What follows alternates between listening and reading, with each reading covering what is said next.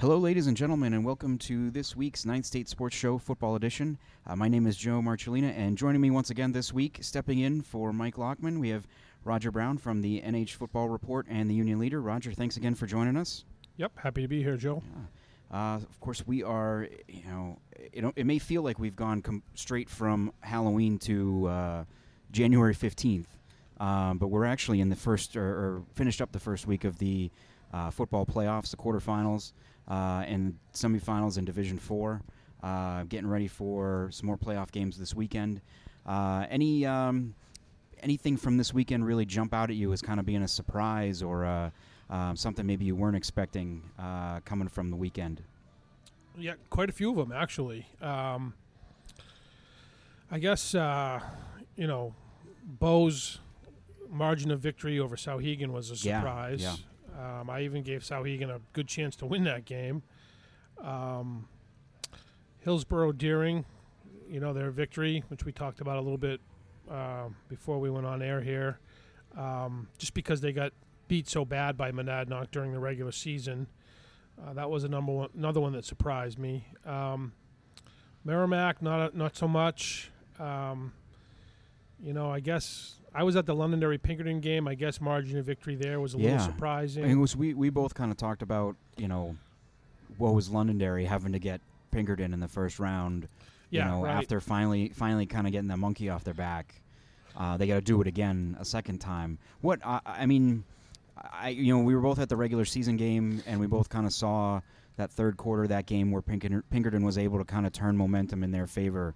What happened Saturday that they never got the opportunity to do that?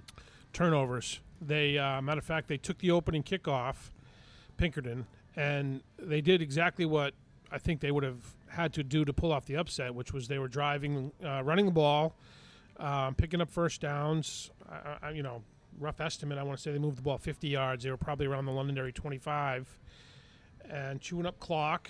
And you're thinking, hmm, you know, if they can do this for a good portion of the day, we, we may have a close game here heading into the fourth quarter. But then they fumbled. And um, even then, they, they made a good defensive stand, but um, Londonderry held on uh, Pinkerton's second possession. And what really turned it was a bad snap from punt formation. Um, you know, fairly deep in Pinkerton territory. So Londonderry had a short field and scored. Um, you know, I think Pinkerton had six turnovers in the game, wow. plus that um, bad snap, yeah. and you know, some of them were those. They I forget exactly the sequence, but they scored late in the second quarter. Londonderry, Pinkerton fumbled the ensuing kickoff, and Londonderry got another quick touchdown. You know, things like that you just can't have happen. Um, and a, you know, a couple of the turnovers were second half, where it was pretty much decided at that yeah. point, anyways. But what Pinkerton gave them in the first half was too much for them to have a chance to win. So that's uh, what I, uh, Londonderry's first playoff win since 2001. I think Is so. That right? Yeah. That's, I mean, you know, that's been a successful program going back into what the 90s, um, sure, 80s. Yeah. Yep. Um, you know, to think that that they hadn't won a playoff game in 18 years. But I mean, how many times have they gotten into the playoffs and their first matchup has been with with Pinkerton? Pinkerton, yeah, that's their biggest problem. They're in that you know conference, and uh, you know you gotta you gotta get past Pinkerton just to get out of there. Right. You know, uh, a lot of years. Um, I think it's also I got to check on this. I I believe it's also the first time um, Londonderry's beat Pinkerton twice in a year. I, I mean, I would guess it This is. Would make sense, yeah. Uh, yeah. I know they played twice quite a few times, but um, pretty sure that was the first time they won Yeah. two. Uh, I was at the other, uh, of course, the one versus four matchup uh, in Division One, Merrimack and Nashua North.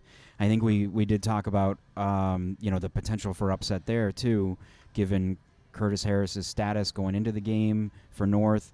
Um, he didn't end up playing. Um, was kind of week to week from what I read, you know, going through the playoffs. And um, I you know I thought that North North's defense was going to be good enough to still give them a very good chance, and they and they they did. You know, they did have a chance. Um, and again, it was some turnovers early that really hurt the Titans. They end up losing 26 to seven to Merrimack. Um, just uh, you know, if anyone that wants to note, that's only the what the second time a four seed has beaten a one seed in Division One since they switched to this uh, playoff format in 2013, I believe. Um, with Pinkerton's win over Londonderry being the first one. Um, I think that's right. Sounds right. Yeah, Sounds right yeah. to me. We'll go with it. Yeah. Um, you know, in that one, it was um, Because that's what I told Jimmy Lozon last week. I said, Jimmy, you got to relax. When's the last time a four seed ever beat a one seed? when it was the only time. Um, you know, i yeah, but it was like I said, turnovers. Um, North had three fumbles in the first half. Uh, their defense was able to come up with stops on the first two. Um, it was a six nothing game for most of the first half, and then Merrimack had had the ball in North territory most of the half, and North is finally able to get some a drive going, and then they pin, punt and pin Merrimack back at their twenty, and Merrimack goes on an eighty yard drive and scores to make it you know um, thirteen nothing. Uh, a couple plays later, North fumbles again. Merrimack gets a quick touchdown uh, on a on a pass that was um, I don't know how it got completed. I actually saw that. The- it the was vid- it was yeah. like a it's like one of those Franco Harris yeah, uh, kind of shoestring Kyle, type uh, uh, things. kind of Kyle Crampton, who was in a quarterback for Merrimack. Um, you know, I, I don't, I don't know if he meant to do it this way or because kid didn't look open. Jake Trahan, um, he got it by two North defenders, not like overthrowing them. He actually, if this makes sense, he threw it under them. Like it was low, a low enough ball that neither kid could reach down to, to get it, but the Merrimack kid like reached Scooped down, up. scooped it up before it hit the turf, and then was gone for 49 yards. yeah, I saw I- that it play. was yep. yeah, I- it was kind of uh, I- did that really just happen? Um, but you know that made it 19 nothing, and, and it turned out to be a big score because North came out and and went right down the field in their first drive of the second half and scored. You know, if it's a 13-7 game instead of 19-7, then I mean it was a you know it would have taken a lot from North I think to to come back and win that game because they were it was you know they it was almost like they needed one more guy on offense and obviously Harris is Harris is almost like a guy and a half Sure. Yeah. um and they've you know, lost others too. yeah and they're um Yeah, the big one was uh, Xavier Provost earlier in the year I did you know I kind of wondered that how much of a difference would that kid make um you know I think they had some guys get banged up during the game too because um I'm forgetting names but there was someone that came out and I didn't see much um, after early in the game um, but it's like they just needed one more person to be able to step up and make a play and, and they couldn't get that Depth matters, right? Yeah. And um, Merrimack has it. Mer- Merrimack has tons of depth, and it's. I think it's going to be big this week because, again, um, James Dowling, who was playing more of a you know slot running back position, went down with another ankle injury to his other ankle uh, at the end of the game. So who knows? I'm not sure what his status is going into this week, but it looks Well, like that first game, I was at that first Merrimack Exeter game, and I just, you know, I don't know if Merrimack was just uh, trying too hard to take away Exeter's run game, but that really opened up some big pass plays for Exeter that game. Uh, I think they even had a trick play for for a touchdown, fake field goal, I believe. Um, Exeter did. You mean? Yeah, Yeah. I think that sounds right. Yeah. and uh, I mean, just totally out of character. Exeter was throwing the ball all over the place and completing passes for touchdowns and whatnot. So, um, Merrimack left a lot of room for improvement in their performance that night. So, I would expect um, much tighter game this time around. Of course, Exeter um, showing off their their what their quick strike capability. The- I mean, that's what you think of when you think of Exeter, right? Is their uh, their ability to strike quickly? I think that was my story that night. Was you know, this is crazy. you know, Um, three touchdown passes and trick plays and and they, they showed it again against uh, against South last Saturday, a 42-27 win that seemed, from what I read, eh, South ran like double the plays that that it was Exeter crazy. Yeah, I think it was I- more than double. More, I mean, that's And, and Exeter averaged almost 15 yards per play. remarkable. I, I mean, that's not what you think of when you think of, of Exeter football, but Uh, if they're getting Uh, 15 yards per play, you're in trouble no matter how much Yeah. you have the ball because Yeah. you know they're scoring too much. Obviously, you know.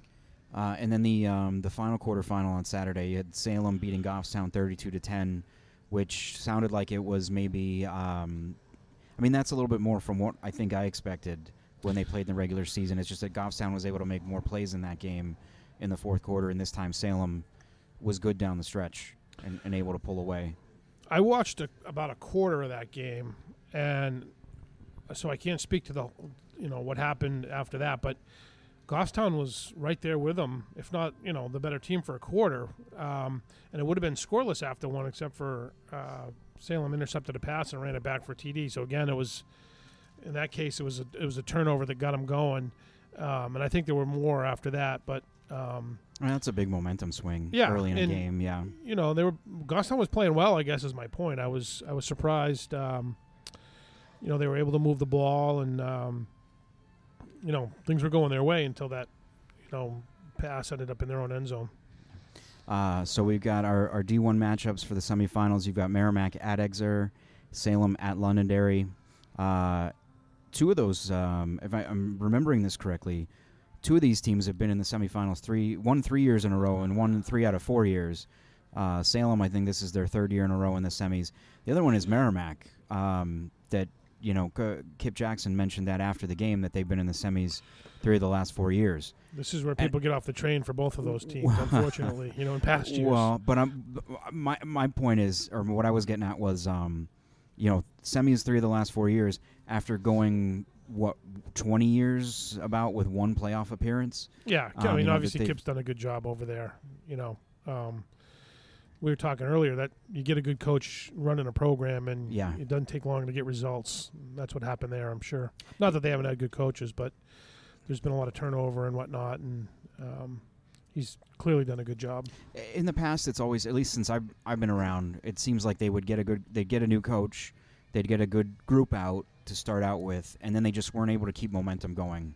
You know that they'd they'd get a, a class or two of kids that were re- into it, that were putting in the extra work they'd come up a little bit short, and then next thing you know, in two years, there's like a senior class of eight kids that comes through, and you're back where you started almost. They were they were always a strong Division two program under Joe Raycraft, really strong. Um, and then I remember when they moved up to Division one, they were still, you know, very competitive. I remember covering a game where they beat Nashua uh, when Nashua just still had the one school. Um, so I think when Joe left, you know, maybe that's when things started to go downhill a little bit. Um, but certainly got to go now. And I, I, think from talking to Kip, I think they're going to be pretty good next year too. Yeah, I, w- I yeah, talking to him to be anyways. The beginning of the season, he um, you know, he likes the senior class that they have now, and and the junior class, I think, just maybe has a little bit more depth to it um, than than they might have now. But you know, three out of four years after, I think in the in the final four, being one of those final four teams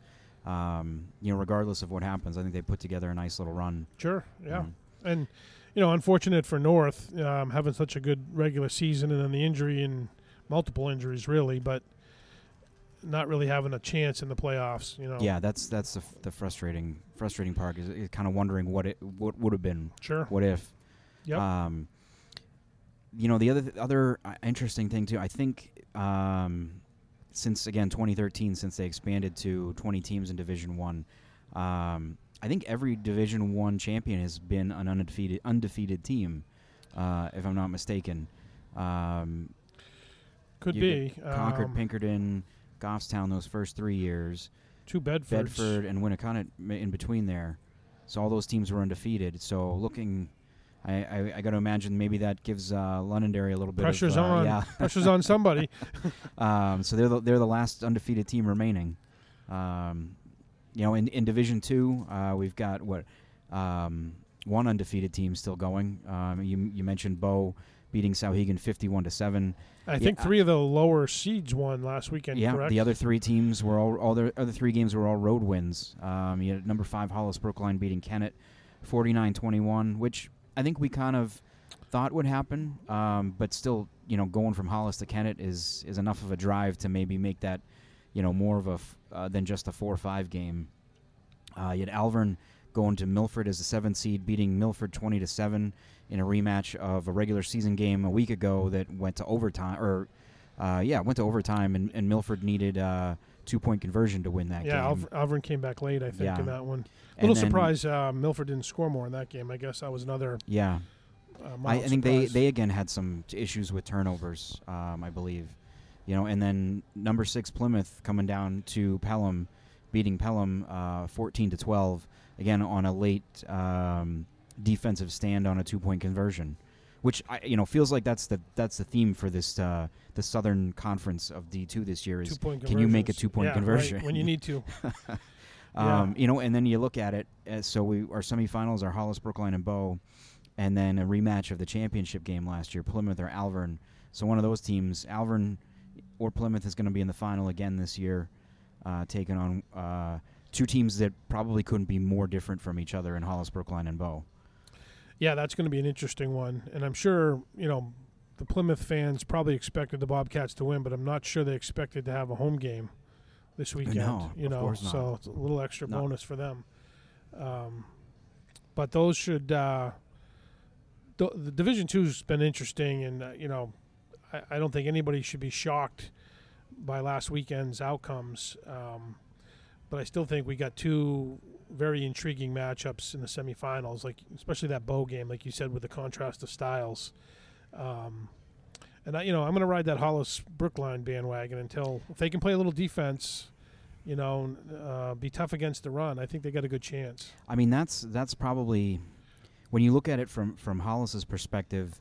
You know, have they played any? I don't know if they've played anybody as physical as Bow. Milford, probably.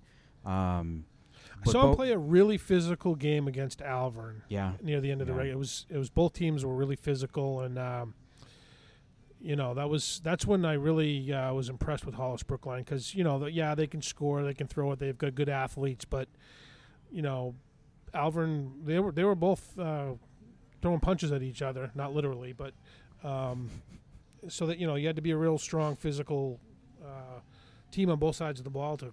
To come away with a win that day, and, and Hollis had what it took. So You know, the the flip side of that though is has Bow played? I mean, I know they played Souhegan the last two weeks, um, a team that runs a spread offense like Hollis does, but they haven't. I don't think they've, you know, no knock on Souhegan, but this year I don't think their offense is kind of the caliber that that Hollis Brookline's is. Um, Sander Wimmer's just a different specimen than you know the rest of uh, you know maybe some of these spread quarterbacks in the division. They might be the closest thing to Londonderry, really, in terms of weapons. You Yeah, know, yeah. Um, lots of wide receivers like Londonderry has. Very good running back, good quarterback um, who can run it as well as And plays defense. yeah. Yeah. So, you know, when you when you've got that many um, weapons on offense, that's that's what makes it tough to defend. And Hollis Brookline has they're real good players, as you know. So.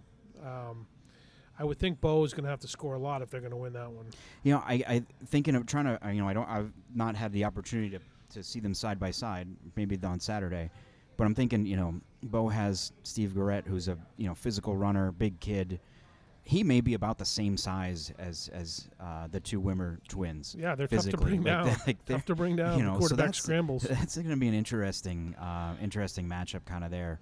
You know, especially if you get one of them running with a full steam at each other. Um, I'm, I'm, I haven't, you know, haven't fully decided on what's going on, but I think I might head up to that one.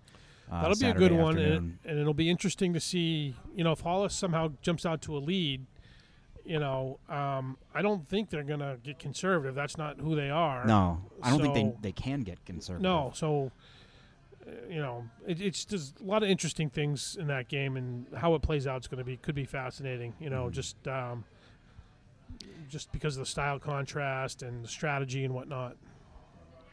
Uh, you know, and then you know you you talked a little bit about Hillsboro Deering Hopkinton uh, with a 54-14 win over Monadnock in the Division Three quarterfinals. Um, kind of an interesting path that they've kind of the, got going here. Of course, they they lost big to Monadnock during the regular season. Now they go up to Lebanon, which beat Laconia 42-7 um, last weekend. Lebanon, a team that um, got a pick six late in the first half against uh, the Red Hawks. I think it was a 21-14 game going into halftime, and then they just blew them out in the second half. Kind of what happened against Monadnock too. So kind of a, an interesting rematch, I think. Um, could potentially be a closer game than maybe people would think of just looking at that final score. And then on the other side, um, Stevens, uh, again, uh, a 20 to 8 win over Campbell. Uh, something had to give there. I think Campbell's ended their season in the playoffs the last three years, and uh, or were they going to f- somehow find a way to get into the semifinals again? Stevens, what they've done is remarkable, really. I think they've, um, I believe this is the fourth straight year they've pulled off an upset in the first round. I believe so. Yeah, Um, and even that 2016 team that won it, I, may, I think I have the year right.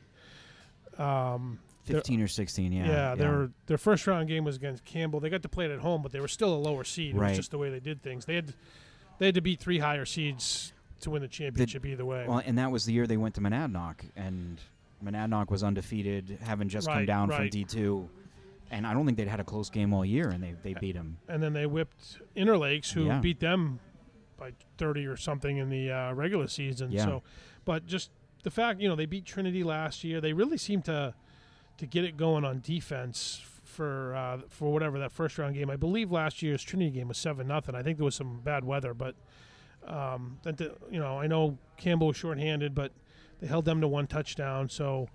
Um, that's a team you don't want to see when the when the pairings come out. You know, you don't Yeah. want, you want a first round matchup against Stevens. At least I wouldn't. Well, speaking of Trinity, they get Trinity Right. um, this weekend after Trinity beat Newport 35 nothing. Um, field conditions not going to be a factor in this one because I'm assuming they're playing on Trinity's nice new turf field up there. Uh, so they'll just have to survive the uh, the bitter cold.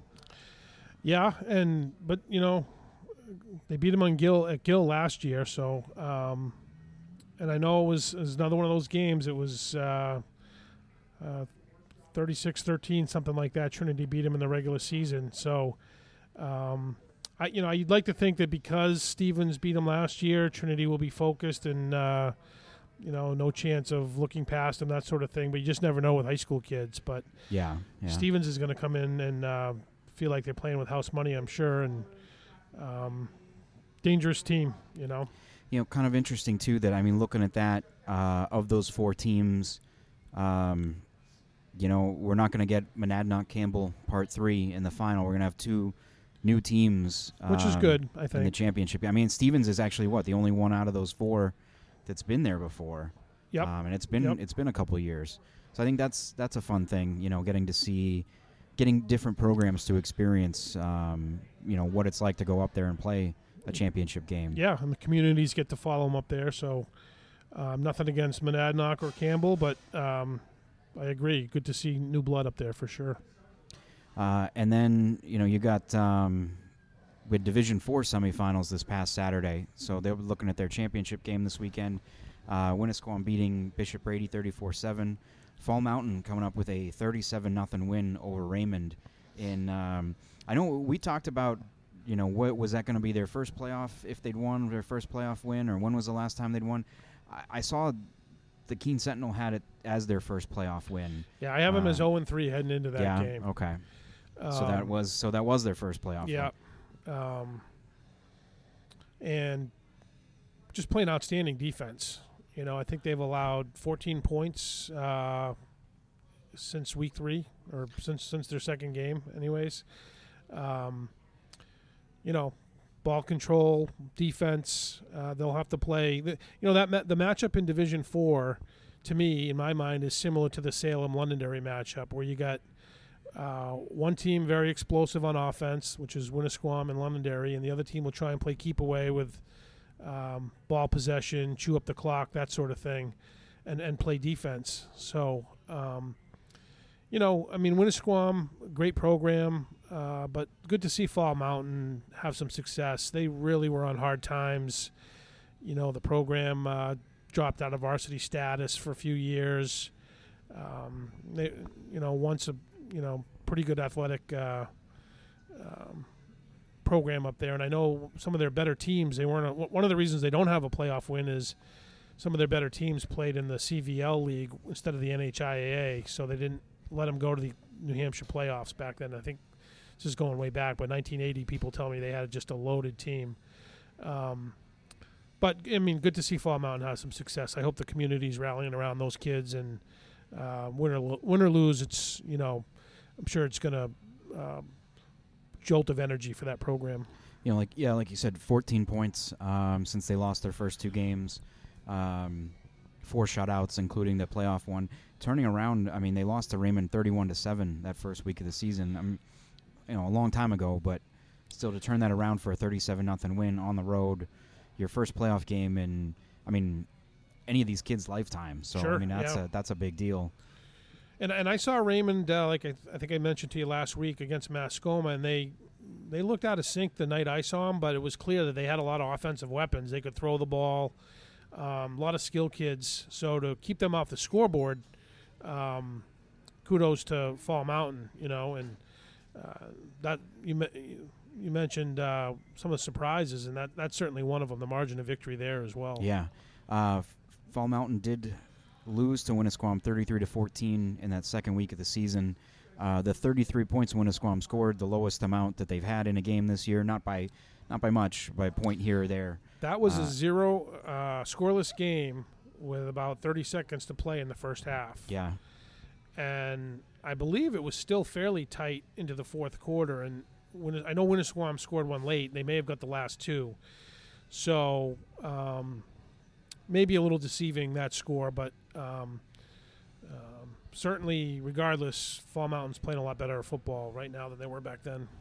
uh, and that game, of course, is uh, the D4 championship game this Saturday night uh, at seven o'clock at Laconia. Uh, we were we were looking at the weather forecast before we started recording here. Shorts Uh, the the and, low and t-shirts. The low Saturday night in Laconia is 17 degrees, or right now is supposed to be 17 degrees. Uh, so that should be uh, that should be a lot of uh, frigid fun. Um, I, you know, I've only been up there a handful of times, but I, and it's been in the spring for lacrosse, so I'm not too familiar with what a uh, what a I, I would say a fall football game is, but at this point we're pretty much talking about winter football. Uh, I can imagine it's uh, it's it's not too, uh, or it is too it is very frigid.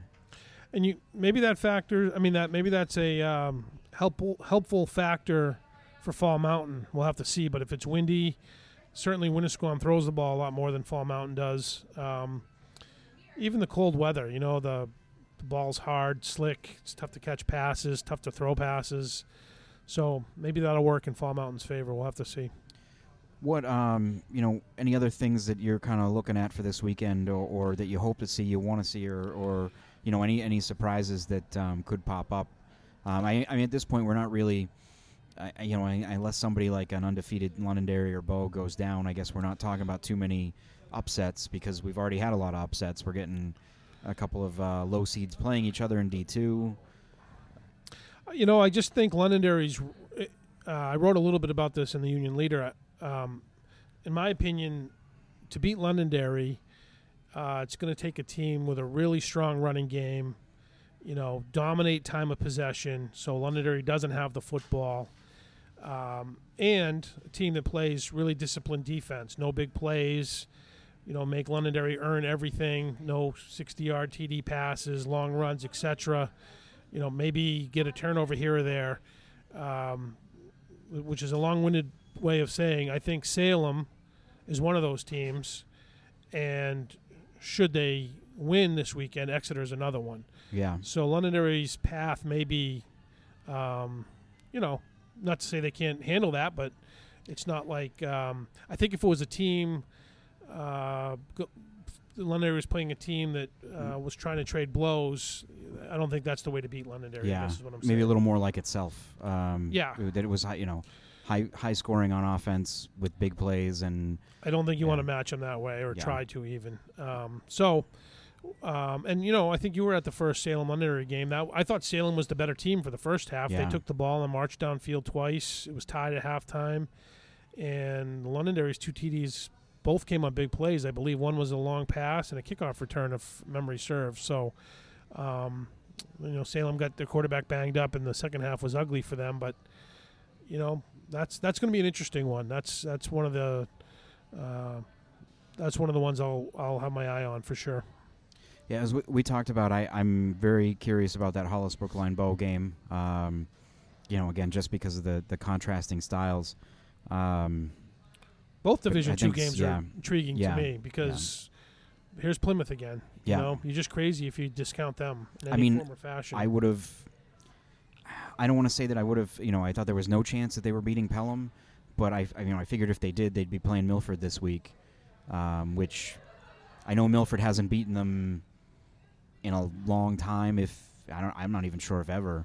Um, there might have been a year or two, like what mid 2000s, uh, Probably. in between Plymouth's runs there, the old D3. But you know, I, I you know I thought for sure that it'd be tough for them to get past either of those teams, especially going on the road. Um, but here they are.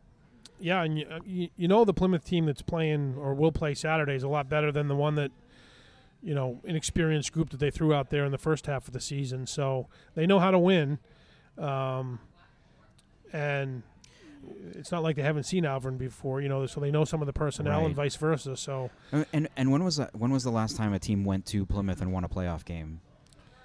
I I mean, Good question. I don't. I don't know the last time. I don't think I've been around long enough. there to, there haven't been happen. many. Yeah. There haven't Yeah. been many. I Yeah. think you know. I think of all the playoff victories in New Hampshire history, Plymouth has like ten percent of them or some crazy figure. You know, Yeah. so Uh, um, they're by far the most playoff wins of any team. Uh, he is uh, Roger Brown, uh, New Hampshire Football Report. You can read his stuff there at uh, NewHampshireFootballReport.com. Also, the Union Leader. Uh, Roger, thanks again for joining me. Sure thing. I'm Joe Marcellina. Thanks for listening.